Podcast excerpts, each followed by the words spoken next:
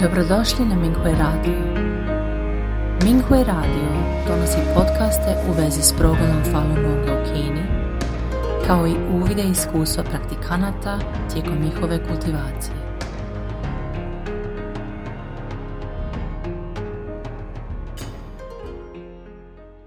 Slijedi članak za razmjenu iskustava iz kategorije žetva organa, koju je napisao Zhou Wenying, dopisnik za minghui.org iz Pariza, pod naslovom Seminar o razotkrivanju zločina prisilne žetve organa Komunističke partije Kine održan u Parizu.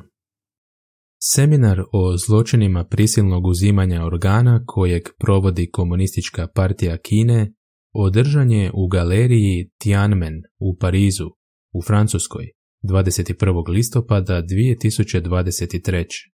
David Matas, poznati odvjetnik za ljudska prava iz Kanade, podijelio je svoja desetljeća istrage o ovom užasnom zločinu koje je u tijeku i čije su glavne žrtve Falun Gong praktikanti. Poručio je da je borba za ljudska prava odgovornost koju svatko treba nastojati preuzeti. Prvo poglavlje Istraga Još u ožujku 2006. kineskinja pod pseudonimom Annie objavila je izjavu u Washingtonu DC. Ona je rekla da joj je njen bivši suprug, kirurg u bolnici Sujiatu u gradu Shenyang u provinciji Liaoning otkrio da je uklonio rožnicu od 2000 živih Falun Gong praktikanata između 2002. i 2005. Drugi liječnici u bolnici također su uklonili druge organe većem broju praktikanata. Te su žrtve ubijene u procesu, a njihova su tijela kremirana kako bi se uništili dokazi.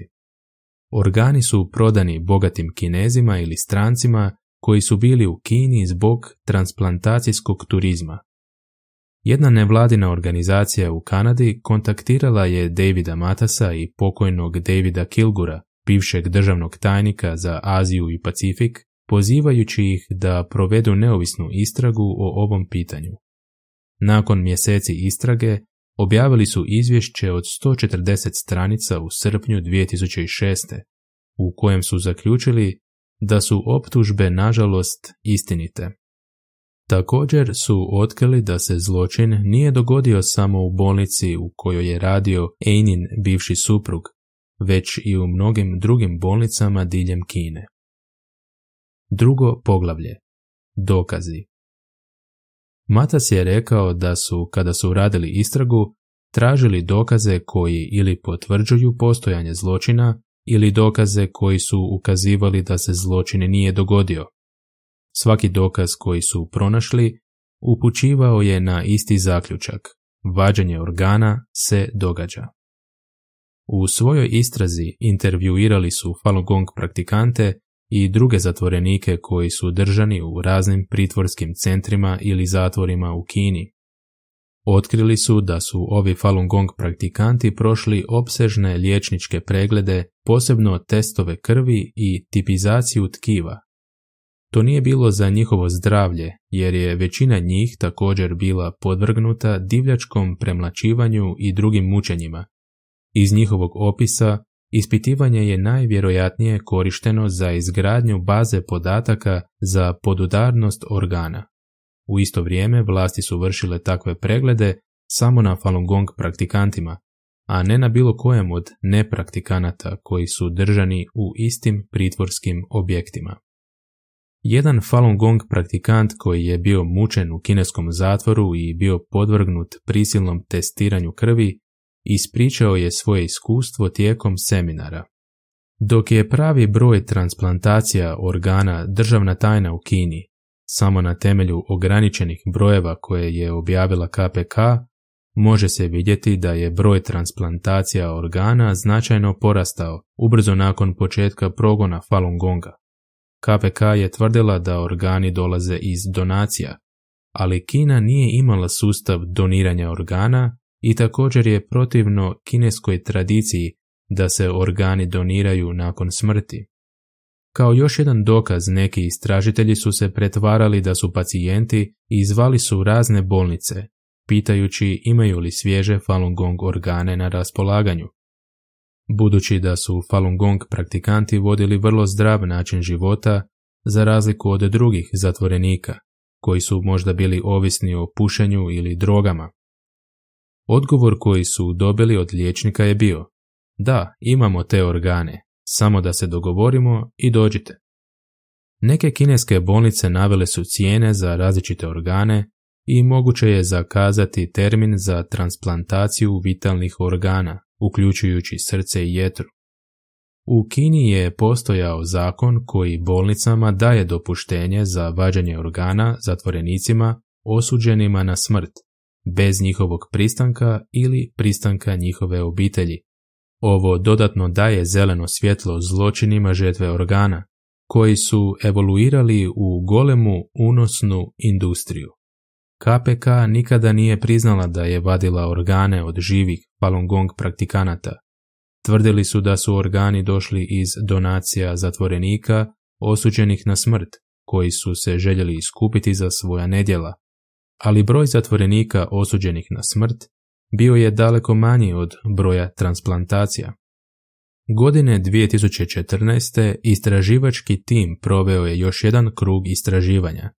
Otišli su na web stranice i publikacije 169 pojedinačnih kineskih bolnica, kojima je vlada odobrila provođenje transplantacija i prikupili podatke o vrstama transplantacija, kvalifikacijama, prihodima, potencijalnoj demografiji pacijenata, broju kreveta, kirurškom i pomoćnom osoblju, kapacitetu i obujmu transplantacija, istraživačkim projektima, odnosima sa drugim bolnicama i povezanim entitetima, financiranju, patentima i nagradama. Procijenili su da je ukupni broj transplantacija koje izvode ove bolnice između 60.000 i 100.000 svake godine, daleko više od 10.000 transplantacija godišnje, kako tvrdi KPK. I činilo se da se brojke povećavaju tijekom godina. Ako je to istina, brojevi Falun Gong praktikanata koji su pogubljeni na operacijskim stolovima mogli bi doseći milijune. Matas je rekao, ono što vam mogu reći je da su svi koji su pročitali ove knjige našeg istraživanja i proveli vlastito istraživanje, bez iznimke došli do istog zaključka kao i mi. Kao što je sud za Kinu rekao, ovo je nedvojbeno, razumno i stvarno.